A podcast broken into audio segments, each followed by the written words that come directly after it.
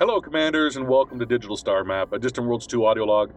I'm Commander Kittyface, and this episode I want to give you really some of the information about the launch and the first week of the journey going on. Now, I wasn't at the European launch itself. I do know about the server crash, and congratulations to everybody that knocked the servers out for a couple hours with that massive, massive group jump.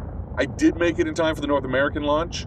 I even had a bit of time down at the base camp outside Brooks Point to just meet up and watch everyone dance and flip their ships all over the place and try not to blow each other up. One of the things I did notice is I know this, I know FleetCom private group is meant to be a safe, friendly, no combat section, but I did notice a lot of shooting going on while we were all gathered at the beacon waiting to launch.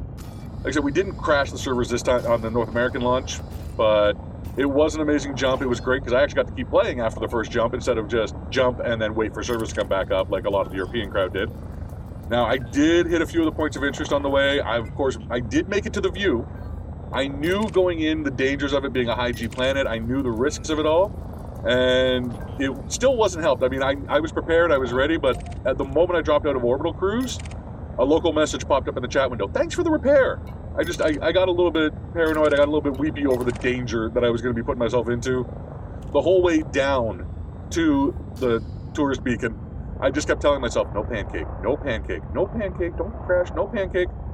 And I, I really took my time. It took me about 20 minutes to finally land safely. I had a lot of trumpets and fanfare going off in my head. My wife gave me a weird look, wondering why I was so excited.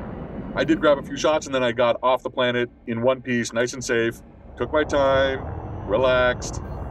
Now, if you had a close call or if you did completely crater your ship, then do yourself a favor, take it as a reminder to check the gravity of where you're trying to land. Anybody that's going out there onto planets, always double check the masses and the gravity rating of the planet just before you hop in, just to make sure, even if it looks like the standard like 0.5 G, 0.05 G planet, just double check just to be sure. I actually kind of feel like that's part of the reason they made it an early an early point of interest, an early stopover, is so that anybody that did crash, anybody that did blow themselves up or almost obliterate their ship in the process, wasn't too far away from the journey to keep going. They weren't going to give up after having that setback. It was early enough that you know you could jump back in the course of an hour at most type situation.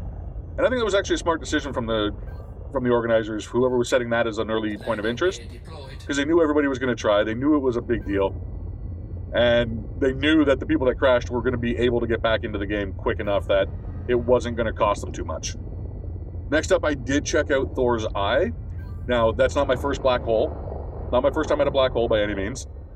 I did forget how disorienting they were to fly near. I haven't been near one for a while, and watching everything start warping around me really threw me off such a great effect, so fun to try and do, and yeah, flying purely by instruments by the by the end of it. Now I did get a great shot of it with kind of an irising effect in the center of it, so it actually looks like an actual eye. It looks like there's a center to the eye, and my timing was great because I was on the Wednesday night, so I camped out there as the servers were shutting down, which allowed them to do the big update that led up to the big community goal that's going on. Everybody that was there ready to mine from the get go, I have to ask you, what the hell were you doing so fast? By the time I got there, it was less than a day later, and it was already passing tier 6, well into tier 7 by the time I logged off. I got to contribute a little bit. I put a little bit of stuff in there. Not a ton. I'm not a great miner. It's not my main focus. But I did get to be a part of it. I, uh, I did contribute. And after that, I have stored my mining gear there. I'm going to get it out soon, but I'm out exploring right now. I went out exploring. And specifically, my exploring was I pointed my ship up. I went up from the Galactic Plane. I wanted to see what was going on out there. I was having a lot of fun with the new FSS system. It really feels like I'm actually engaged in hunting for things in the system now. I'm not just honking and seeing if there's anything interesting. I know if there's something interesting because I have to lock on and find where it is in the system. And actually, I did manage to find my first notable stellar phenomenon, which was really cool. I mean, it's just space caltrops, which I know are pretty common, but it's something new for me. It's still neat. And again, I got some great pictures of it. The other great shot I got, the one that I'm particularly proud of, even though I'm not much of a photographer, is the P20 cluster, the star cluster that was one of the points of interest on the way to the first waypoint. The nebula, I think it was the Moss Nebula. I'm not 100%. I'd have to check my angling on it, but based on the positioning, I wouldn't be surprised. And a ringed gas giant with the plume of a geyser from the surface that I was on when I got this picture all framed up together. So it gives you this great view of some of the interesting stuff you'll see out there. And it's really beautiful. I'm in the show notes, you're going to find a link to the, the little written update I've done for this. And that's going to have some of the images. I'm working on getting some of them up there. They're being a little finicky with my server right now, but I'm going to get them all up there. It's going to be updated as I go along. Now, going forward with the series, going forward in the next few episodes, there are some things I want to take part in. There are some things I want to do, both with the expedition and with the program here. I definitely like to do some work with the metallicity survey that's going on. It seems like a really cool way to kind of look behind the scenes to see how Frontier is working with the Stellar Forge and how they used it to generate everything based on actual astronomical data. And that is something I'm really fascinated by. It'd be so cool to see that. So I'm hoping I can contribute a bit to that. Now, another big thing that's going on right now is, and I'm not necessarily taking part in it myself, I'm not playing along with it, especially because I don't want to risk anything going wrong with my ship, anything going wrong with my SRV. I don't have any fighters. I'm just flying around in an Asp Explorer.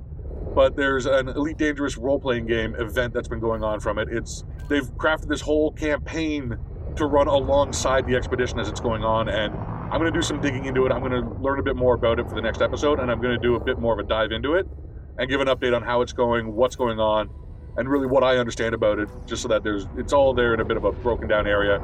I'll do the deep digging so that the people that are interested but don't want to go digging won't have to. And just in general, I'm very excited to see what other strange things we find out there. We're going to the far side of the galaxy. We're out there in the most remote areas where not a lot of people have been since the update, since the big Discovery update.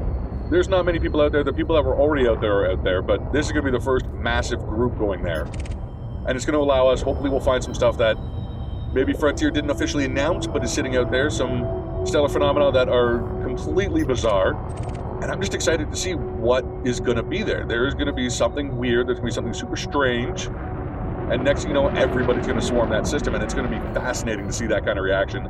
I love the engagement I'm seeing in the community. I'm trying to be engaged. I'm trying to be involved myself, and I'm just really excited to see this. I'm I'm really enjoying myself so far, and this is just the beginning things are going to get even more interesting and more crazy as we get closer to the core and beyond.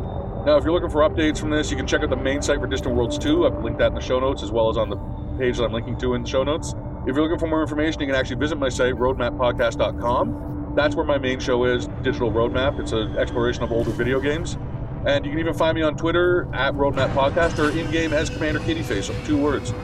Feel free to add me, feel free to say hi. If you see me online, let me know if you found something cool. I'll come by and check it out.